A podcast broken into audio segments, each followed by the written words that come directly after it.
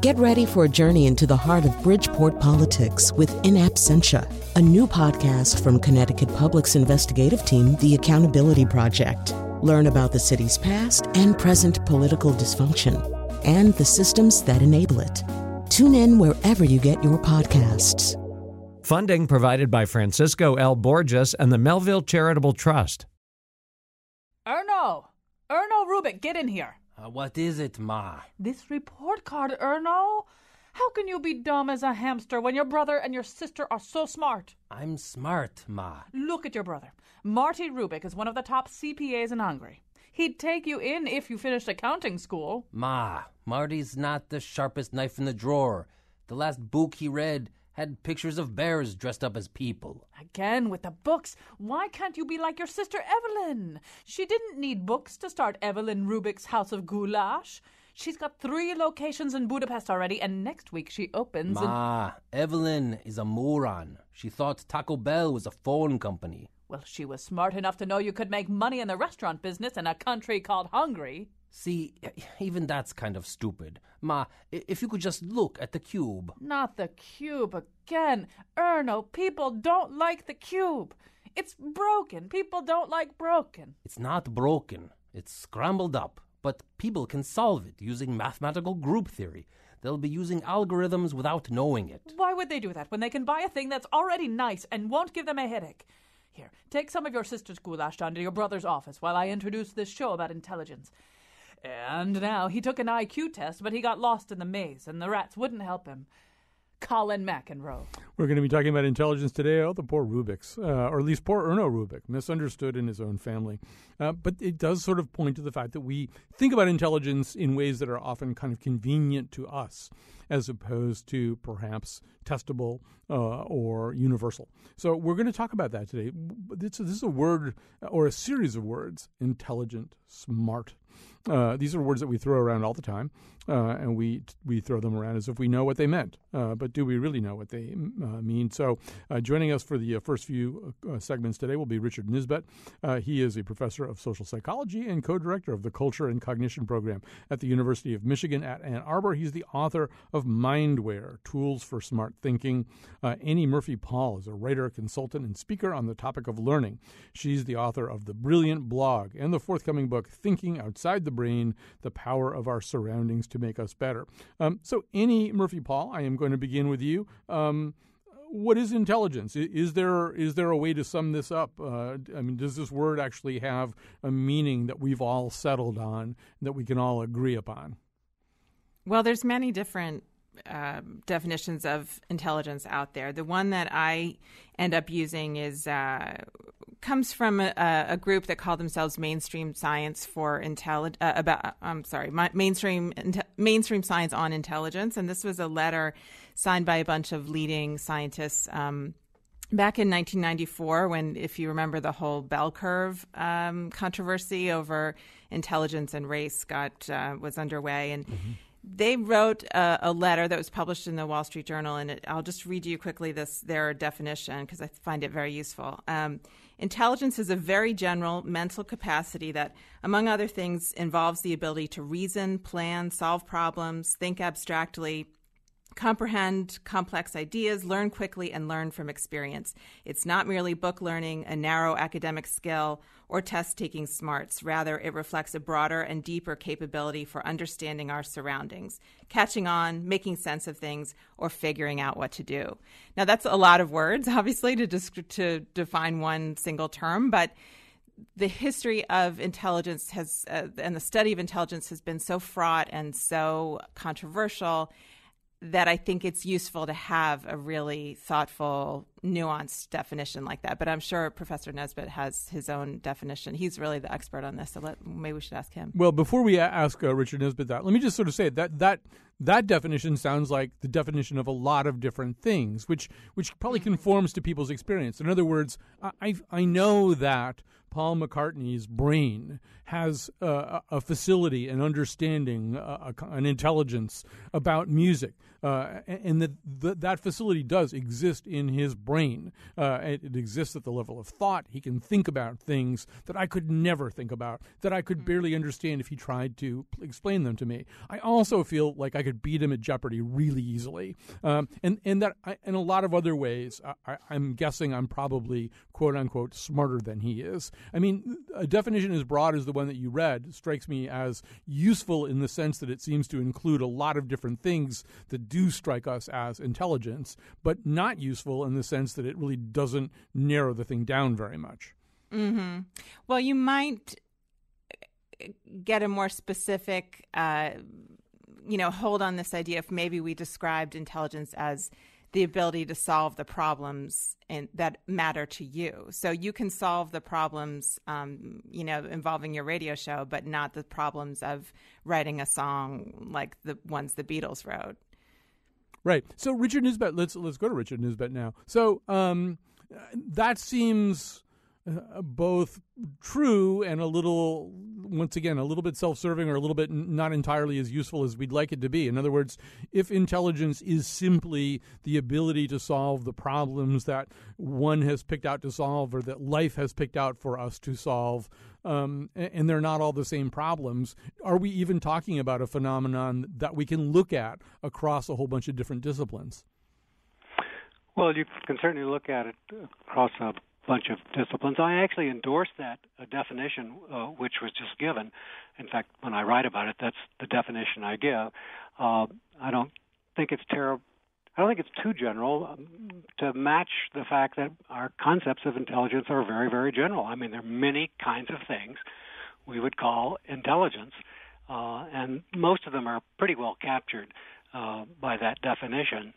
Uh, but uh, what I'm mostly concerned about you know, when we, with testing IQ uh, is that uh, it narrows down on a uh, on a relatively small set of cognitive operations.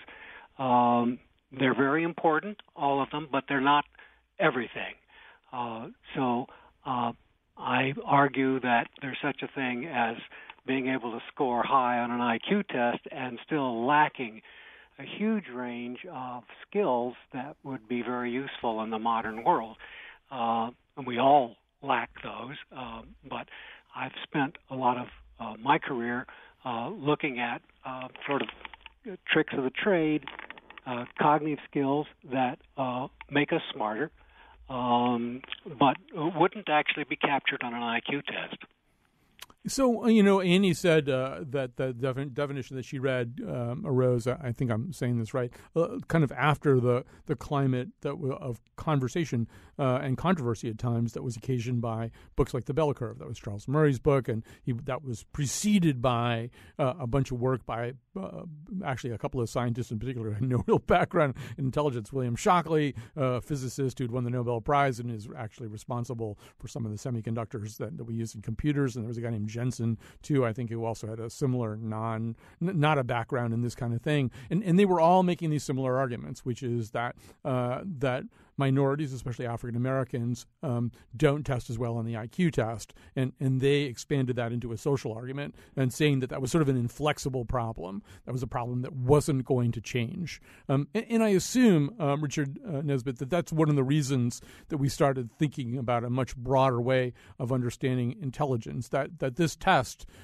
you know, I mean, I, actually, I'll ask a question instead of that. I mean, what the the question I immediately had even back then was, well, if this test is made by a sort of white male dominated group of people who make tests, uh, and it measures, it's pretty good at measuring how well you're going to do out in the world or how much money you're going to make in a white male dominated society. Maybe it's not testing intelligence so much as testing how well you conform to a, a certain set of standards. Well, actually, I I I think IQ tests do test uh, terribly important skills, uh, and I'm perfectly willing to use uh, IQ tests as a measure within our culture uh, of of our larger culture of uh, of skills, which are very important to have. The the racial thing uh, they got wrong, and just as an aside, I'll say it, it could have been known at the time to be wrong. Um, there we actually have a huge amount of evidence, did at the time, uh, on African Americans versus European Americans, uh, and all of that evidence. And now I'm talking about scores and scores of studies of uh, at least uh, 20 or 30 different designs, which show that uh, the difference in IQ between blacks and whites uh, owes nothing to genes. Genes are very important for intelligence, that's for sure. It's just that they don't differ across those two particular groups. Uh, and uh, the, best uh, example I can give of that, uh, the, the most telling study, but they all fit this to one degree or another, with one exception. Uh, you have uh, black kids uh, who are some of whom are uh, pure African ancestry, and both parents are black, and some of whom one parent is black and one parent is white. All the kids in this study now are going to be adopted, and they're adopted either by black middle class families or white middle class families. And now you look at what their IQ is after they've been raised in those environments. And what you find is that for the black kids, whether they are mixed race or pure African uh, in origin, uh, their IQs are the same. Whether they're that's true, whether they're raised in black families or in white families. But the difference between kids raised in black families and the kids raised in white families is essentially the entire difference in IQ which existed at the time of the study, which is about 14 or 15 points. So it's it's just a very clear way of showing that it's a subcultural difference uh, which is producing that difference between African Americans uh, uh, on the whole and European Americans on the whole. And by the way, I'm happy to say now that 22 years after that book was written, half of the IQ difference between blacks and whites, which existed at that time, is now gone. so much for the prediction that nothing could be done about the IQ difference between the races. Exactly. So, um, Annie, actually, Annie, I'm going to play um, a clip for you uh, of a man whose voice uh, you will immediately recognize, although perhaps not entirely happily to the Wharton School of Finance. I was an excellent student. I'm a smart person. Who are you consulting with consistently so that you're ready on day one? I'm speaking with myself, number one, because I have a very good brain and I've said a lot of things. I, I told you, I went to the Wharton School of Finance. I was like, I'm like a really smart person. My uncle was a perfect Dr. John Trump was at MIT, one of the smartest people. Like, you know, smart, right? So, Annie, I'm not asking you uh, to tell us whether or not Donald Trump is as smart as he thinks he is, or even whether he's smart. But he's making a set of claims which are very pertinent to people right now. They are they are going to essentially make a choice between probably two people to run the country, and they don't want to pick somebody who's not very smart. Um, mm-hmm. So, so we're sort of back to your question, to your issue. In other words, does smart mean able to solve the tasks that might come up in front of you, or does smart mean something else, particularly when we need somebody to be quote unquote intelligent? Mm-hmm.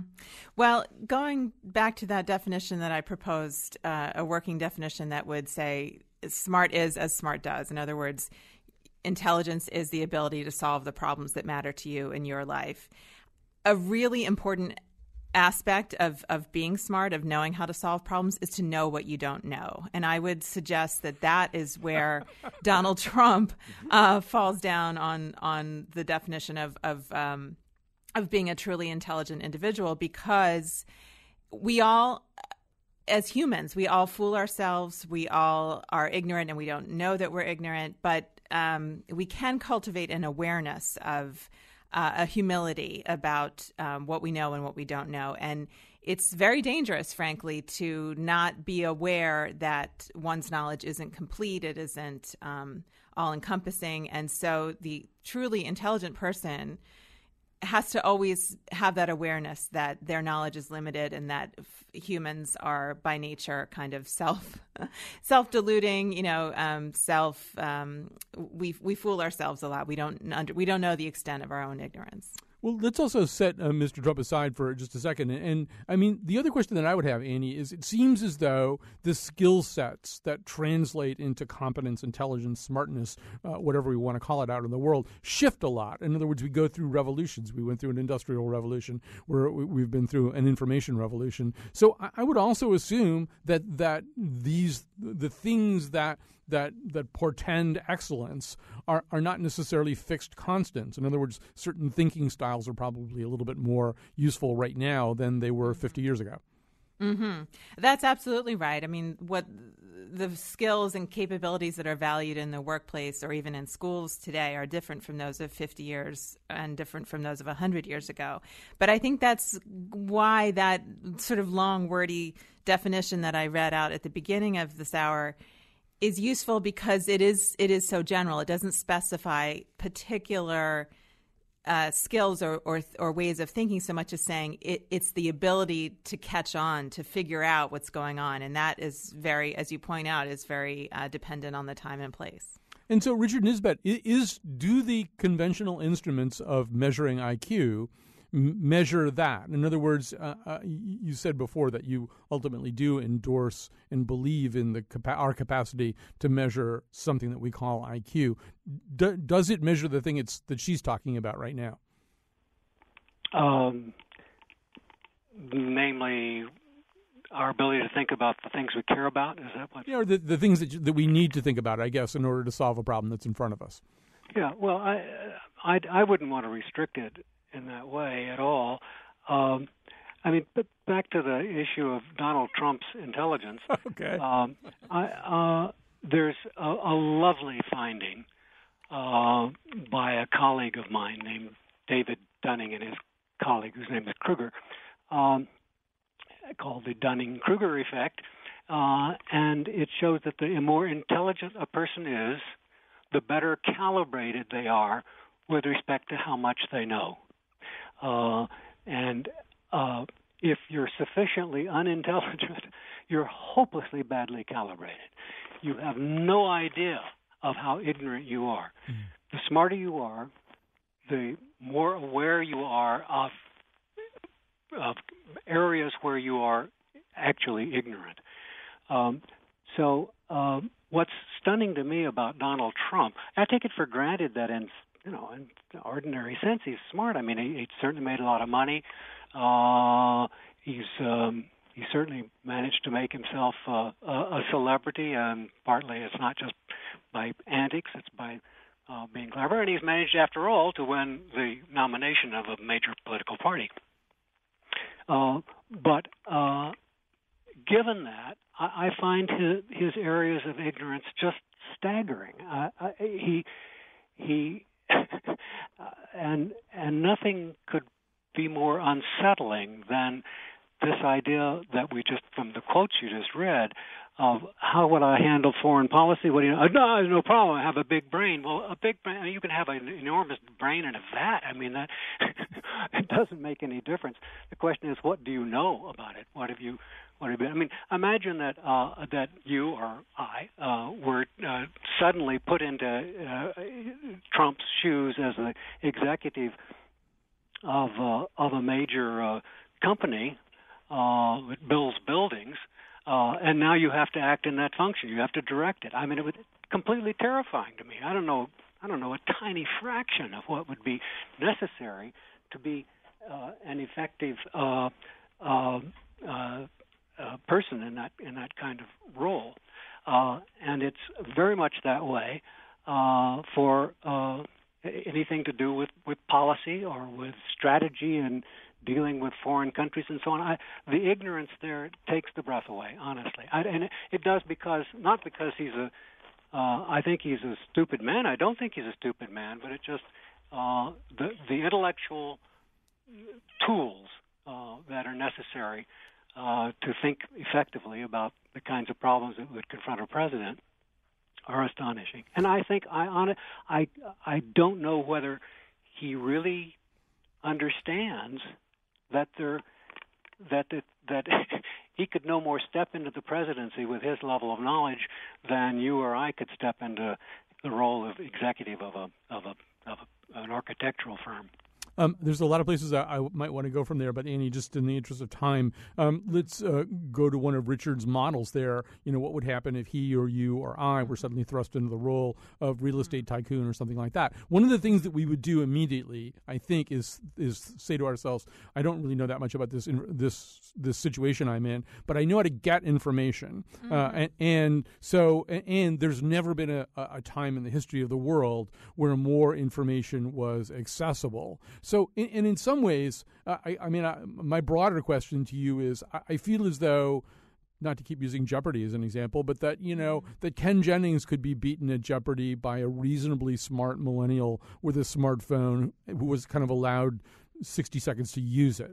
That that that increasingly the mind that sits inside the casing of our skull is only the beginning of what our intelligence is.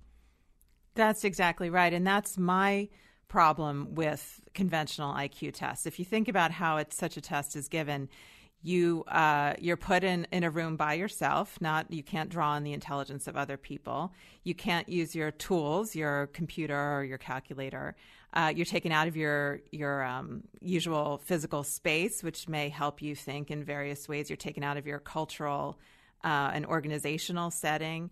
All these things um, help us think, and and I and there's something very interesting happening in in fields as diverse as psychology and neuroscience and cognitive science and philosophy, even suggesting that our idea that intelligence is something located exclusively inside the brain we're coming to see that that's very limited, and especially in these days when our problem, the problems that confront us, are so complicated and so complex.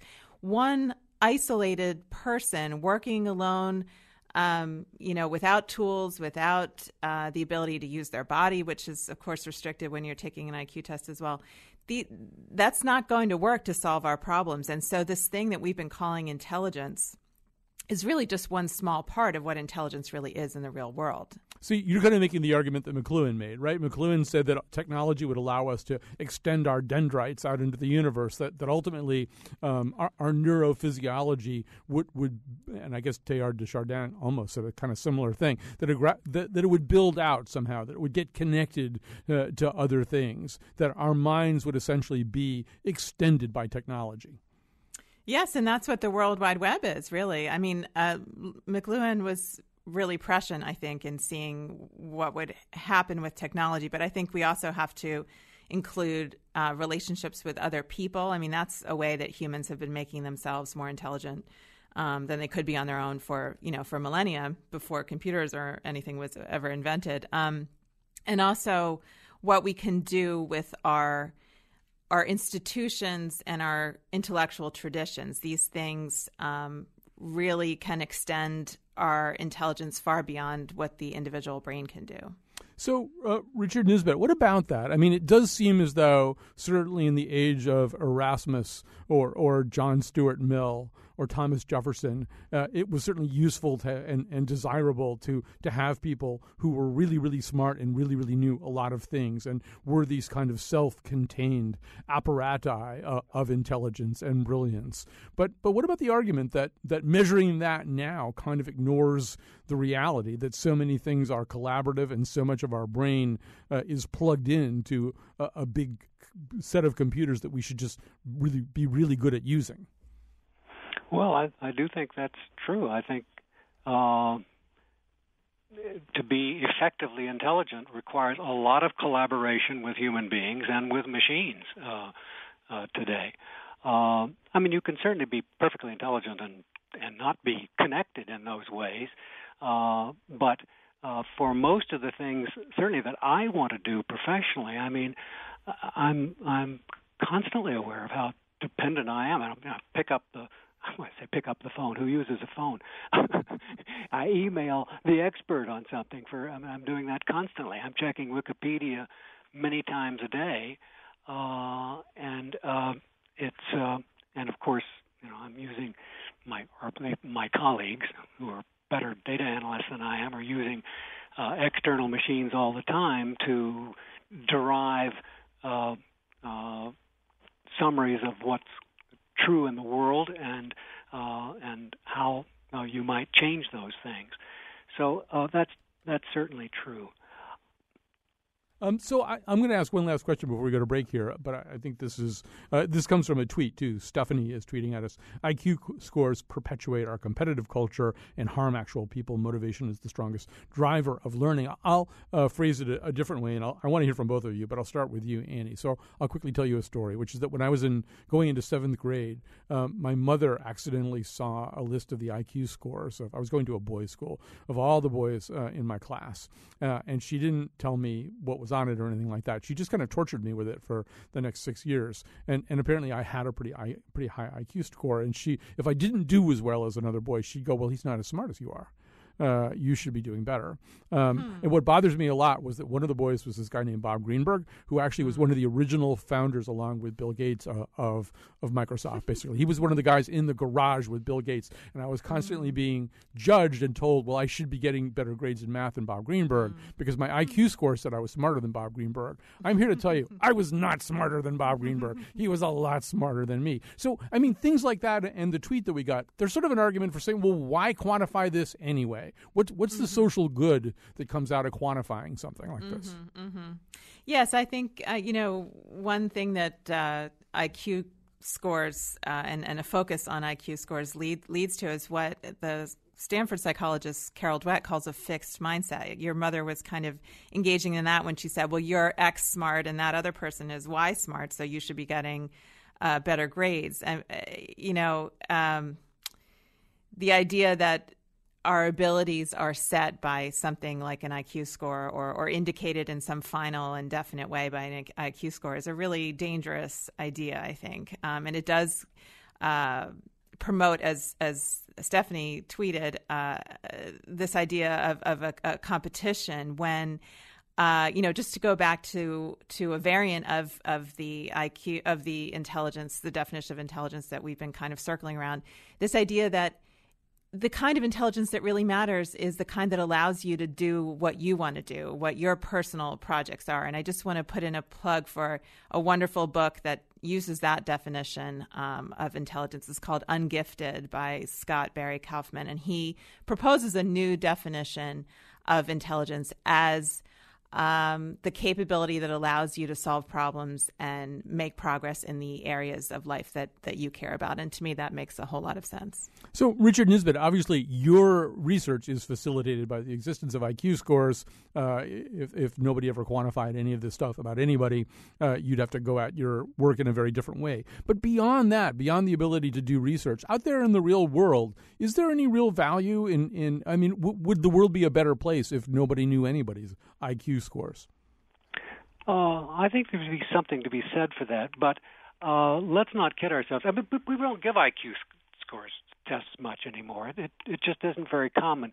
Uh, it's uh, it's very useful to me as a scientist. I mean, you can track how the society is is doing, and by the way, we have gotten astonishingly higher IQs over the last hundred years. I mean, it's uh, to it's essentially a person with an IQ of 100 in 1947 uh, would uh, we, because we, we that's the average of IQ, and we always define the average as being 100, just arbitrarily.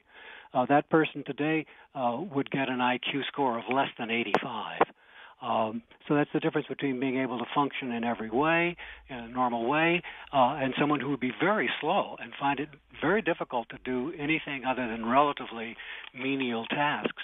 Or at the other end, uh, if uh, if you had an IQ uh, uh, of uh, of 115 uh, at that time, uh, that would only today uh, that would only uh, be uh, an average IQ. Uh, we don't know exactly why IQs have been increasing. They've been increasing throughout the Western world now for uh, uh, the, the rich world uh, for a hundred years at least.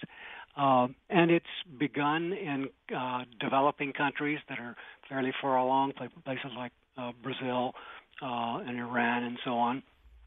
Uh, and it's starting now in the very most uh, impoverished countries. Uh, it seems to be topping out uh, in uh, Scandinavian countries. So that may be as far as we're going to go with the kinds of skills that get tested by IQ tests. But uh, but what I'm much more concerned with than uh, than IQ type things uh, are the kinds of uh, routines, uh, procedures uh, that uh, we can use to understand the everyday world that aren't t- touched by IQ tests at all. Um, I, the IQ tests were were designed to measure the skills that were essential for the industrial age, but we're in a different age now. We're in the information age, uh, and there's a whole set of skills that are necessary to f- to function sensibly with data.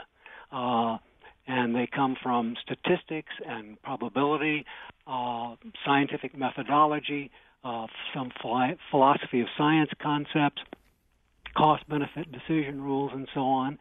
Uh, now, we, people have heard of, for example, uh, uh, take the law of large numbers. Uh, which everyone's heard of in some version. I mean, more data is better than less data, uh, and that's especially true if the data is noisy. Uh, but people use that. Many people use that on a, as a, in a daily basis in their professions. But it can be used every day in our in our personal lives uh, as well. Uh, and it's not. Uh, and uh, the tools have been around uh, for 150 years now for the information age. Most of them, many of them, uh, but very few of them uh, have trickled down to where we can use them in everyday life. All right, Richard Nisbett, we're going to have to grab a break right now. Uh, Nate Silver is telling us oh, we have to go to a break, and uh, you know, obviously, he's kind of in control now for exactly the reasons you're talking about.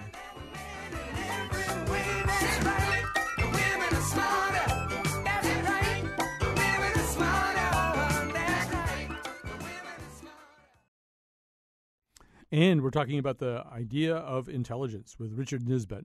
Uh, he is professor of social psychology and co director of the Culture and Cognition program at the University of Michigan at Ann Arbor. He is the author of Mindware Tools for Smart Thinking. Uh, Annie Murphy Paul is also with us, writer, consultant, and speaker on the topic of learning.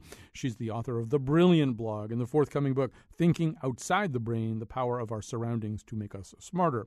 So, Annie Murphy Paul, I was about to say something that I now realize is wrong. I was about to say that we live in an age where there was an, there's an unprecedented amount of stuff being shoved at us with the with the suggestion that it can make us smarter or make our children smarter or make our unborn uh, children smarter or make our sperm smarter or whatever. Uh, and and uh, sperm and eggs, obviously. But um, uh, you know, but really, in fact, this has been going on forever, and there have been various versions of this that have existed. You know, certainly for all of my life and and, and longer still. That notion of self improvement, that notion that you can make your brain, your mind better by doing this or that.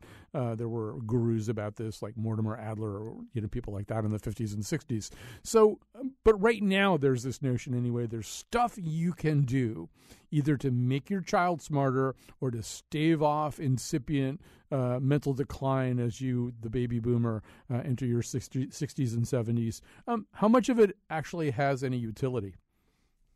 Well, you're right that there's a whole industry uh, ranging from educational toys for, for babies and children to, you know, Lumosity and the, the brain training programs that seem to be advertised everywhere on the web these days. And, uh, you know, uh,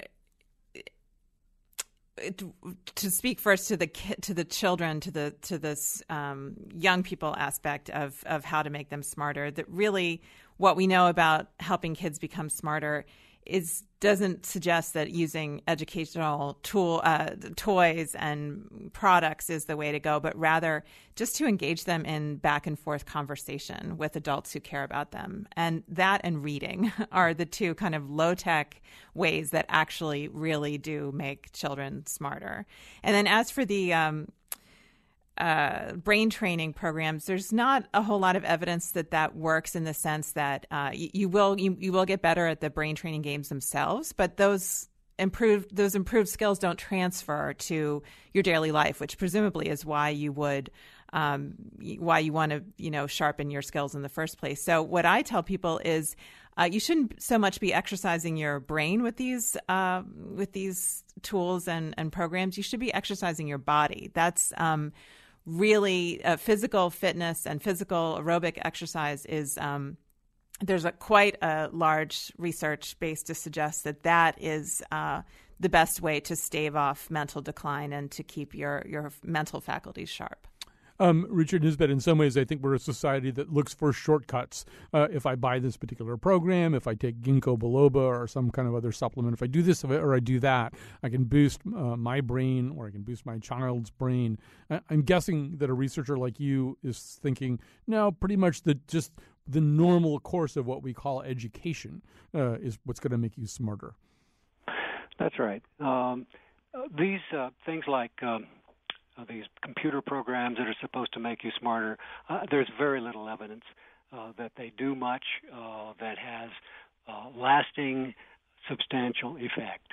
Um, and in any case, those kinds of things are geared for what's called fluid intelligence. That's the ability to think uh, in abstractions, especially the ability to hold things in mind at the same time as you solve problems you maybe can get some of these exercises maybe can make you a little bit better at those things, but that's not the core of intelligence. I mean, everybody has enough fluid intelligence to be able to function at a fairly high level.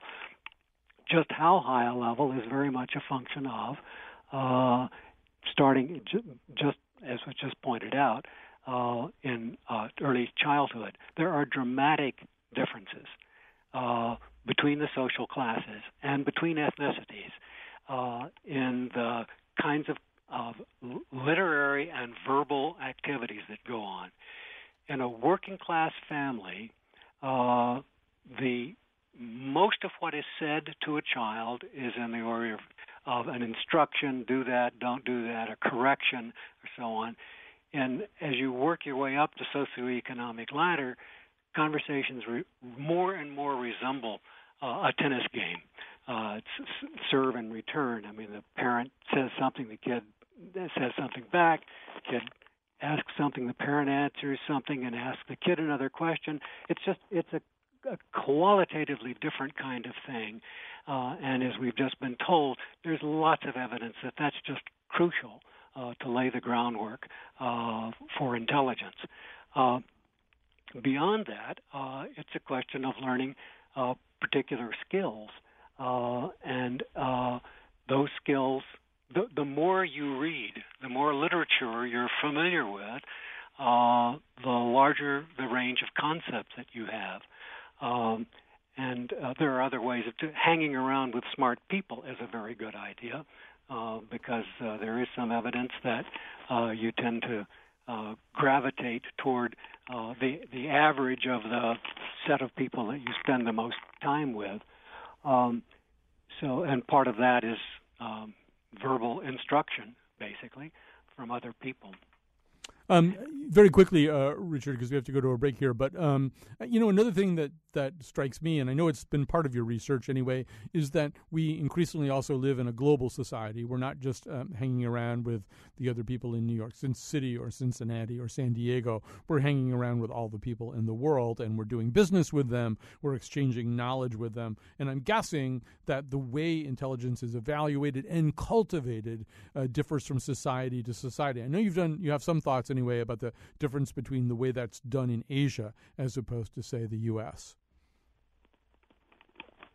Uh, well, there are differences. I, I, I don't think that there are important differences with the kinds of intellectual skills that I study uh, across rich societies. I mean, it's really the same set of skills. There are subcultures within each uh, society uh, which uh, emphasize uh, different things to different degrees. Uh, but uh, and there are some subcultural groups which actually have overall average lower IQ. We were just talking about one of those, the black-white difference, which is uh, diminishing constantly. But if you look at societies which are pre-literate, pre-industrial, uh, it's shocking to us the degree to which they lack intellectual skills that we tend to think of, and well, it just that just comes with the territory. That's part of the hardware. Ability to think uh, uh, abstractly uh, is uh, is a relatively new invention. It's basically post-industrial revolution. If you were to, uh, there's a wonderful study done with pre-literate people in the Soviet Union, the old Soviet Union. Uh, you uh, talk to a peasant, uh, you say, uh, in the north, all bears are white. Uh, I got a letter from a friend recently uh, who uh, told me that he had seen a bear. Uh, he lives in the north. What color do you suppose the bear is? And the answer would be, why, why, do, why do you ask me? I mean, ask your friend who saw the bear. Uh, there just isn't an ability to apply what to us is just part of the hardware, but isn't. Uh, that is, if P then Q, P is the case, there now I know that Q is the case. People can use that prior to education. They can use it only for materials that they're extremely familiar with. Same thing is true for hypothetical reasoning. If you were to ask someone in 1750, uh, you know, how do you think you would think about that if you were French? You say, well, that's ridiculous. I, I, I'm not French. I, I couldn't be French. I mean, there's no, no, no concept of hypothetical reasoning. And uh, so these are the kinds of things that the Industrial Revolution required. We got them. Uh, we're continuing to get them more and more all the time. But the kinds of things that are needed for the information age, uh, we do a spotty job of. And we're getting big subcultural differences in that, I, I should say. I've been studying what happens two years of education at the University of Michigan. Uh, and students in the behavioral and social sciences gain a huge amount in the way of these kinds of information age tools, probability, statistics, scientific methodology, uh, to solve not just professional problems, but problems in their everyday life. They, they understand them quite differently. Richard Nisbett, I'm going to just break in here because we, we've got to uh, hit a break. Nate Silver is texting me again. So, uh, Richard Nisbett, professor of social psychology, co director of the Culture and Cognition program at the University of Michigan at Ann Arbor, author of Mindware Tools for Smart Thinking. Thank you so much for joining us today. We'll be back with more of Annie, and we're going to add another guest as we begin to talk about artificial intelligence. Yes, you think you know it all.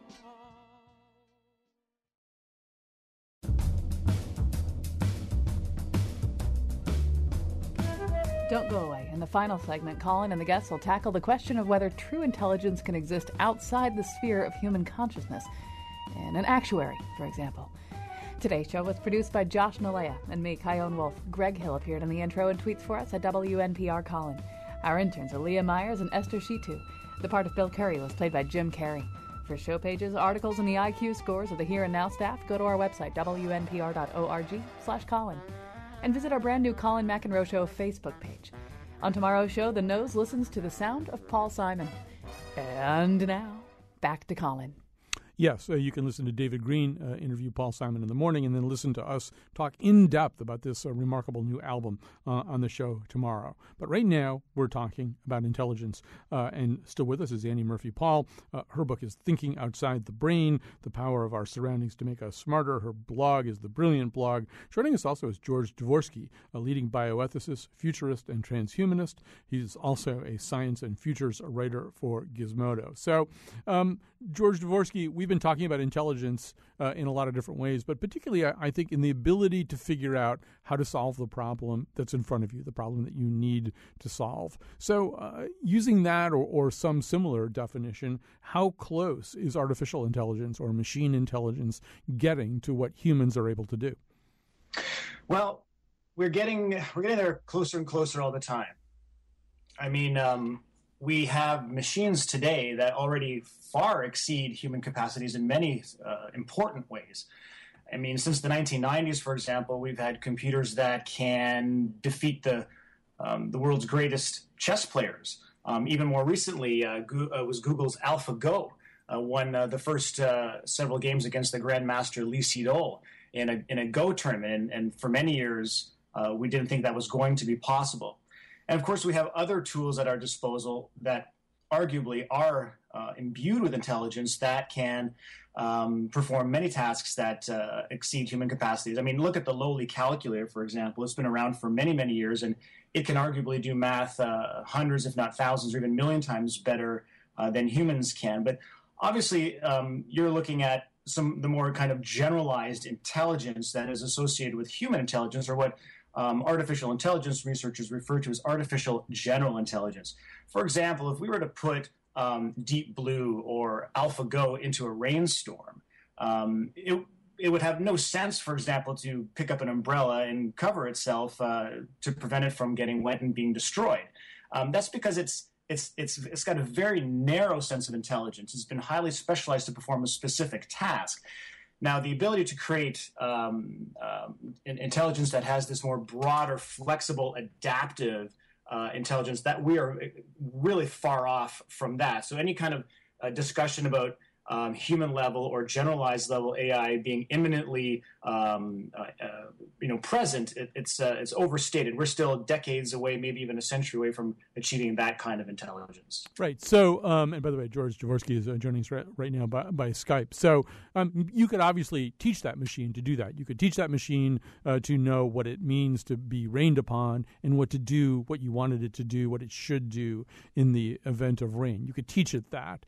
But, but I guess what you're saying is can it can it generalize? Can it can it have a whole series of uh, of experiences and that what you would maybe even call qualia, conscious experiences uh, uh, of something, and and from that know another thing to do that wasn't anywhere on that original menu.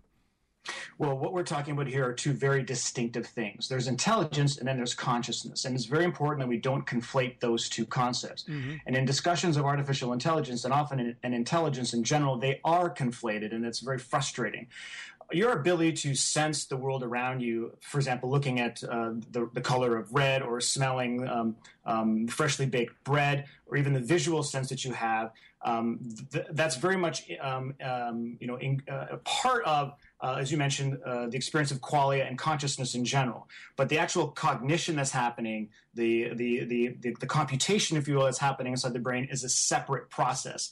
Obviously, human consciousness is deeply tied um, to those cognitive abilities, but they are two mutually exclusive entities. We are extremely far away from having any sense of how to program machines to have consciousness at this point, mostly because we don't have a proper theory of consciousness yet or what the cognitive scientist uh, David Chalmers, Chalmers refers to as the hard problem of consciousness. We really we've got some basic ideas, but for the most part, we're not even close to, to being there. So for the time being, um, there's no way um, that are that our machines will have this level of introspection, these kinds of internal cogitations, where it can um, ruminate philosophically or existentially on its existence, and even get a sense as to what it's what it's feeling or what it's experiencing in the world. Um, Annie Murphy Paul, really quickly, it seems as though the the likely uh, place uh, of quick advancement uh, would be maybe on the other side, what you've already talked about, which is that machines extend the capacity of our brains. Uh, I'm going to ask George about this uh, uh, as well, but it, that would seem to be where the growth might come, is using a machine to make the brain even better. Yes, and to compensate for our weaknesses, which are not the same as the weaknesses of a computer. I think, um, you know, our investigations into AI, our, our research on AI has illuminated what has illuminated a lot about human intelligence. What seems hard to us is easy for a computer, and what seems easy to us, like learning a language, you know, without even being consciously taught or navigating around a, a, a, rough landscape or sensing what another person is feeling and thinking. Those things are really, really hard for computers to do. And, and as George said, the, we're not, computers are not likely to, to be able to do that anytime soon. George, we're running out of time, but um, if you can do it in 30 or 40 seconds, I'm assuming there'll be kind of a discomfort with the brain equivalent of the robotic arm, basically, that, that, that putting putting mechanics into the brain in order to make it more, better and, and have the computing power of a machine is an area of discomfort. It is, but we will likely get there. I mean, there already is conversations about uh, what's called intelligence augmentation, and that can happen through neuropharmaceuticals, for example, but it could also happen through cybernetics. And if that's the case, I mean, we should see substantial jumps in human intelligence, and that obviously that's a, a wide array of capacities, including memory and um, you know, and of course those IQ smarts and mathematical abilities. I think the larger question is uh, just how well adjusted um, how uh, adaptable will these people be with extremely high intelligences? Um, it may actually prove to be an, uh, an untenable proposition, uh, and that we may actually see some real personality disorders and real uh, uh problems living in the world with that kind of uh, intelligence. And on that note, we've got to stop. Thank you, George Dvorsky. Thank you, Annie Murphy Paul. Thanks, Josh Nilaya, for producing. We'll be back tomorrow with the news.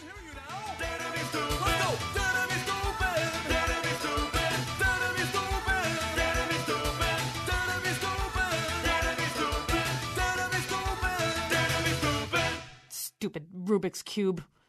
Can't figure it out. Ah, that's it. I figured it out.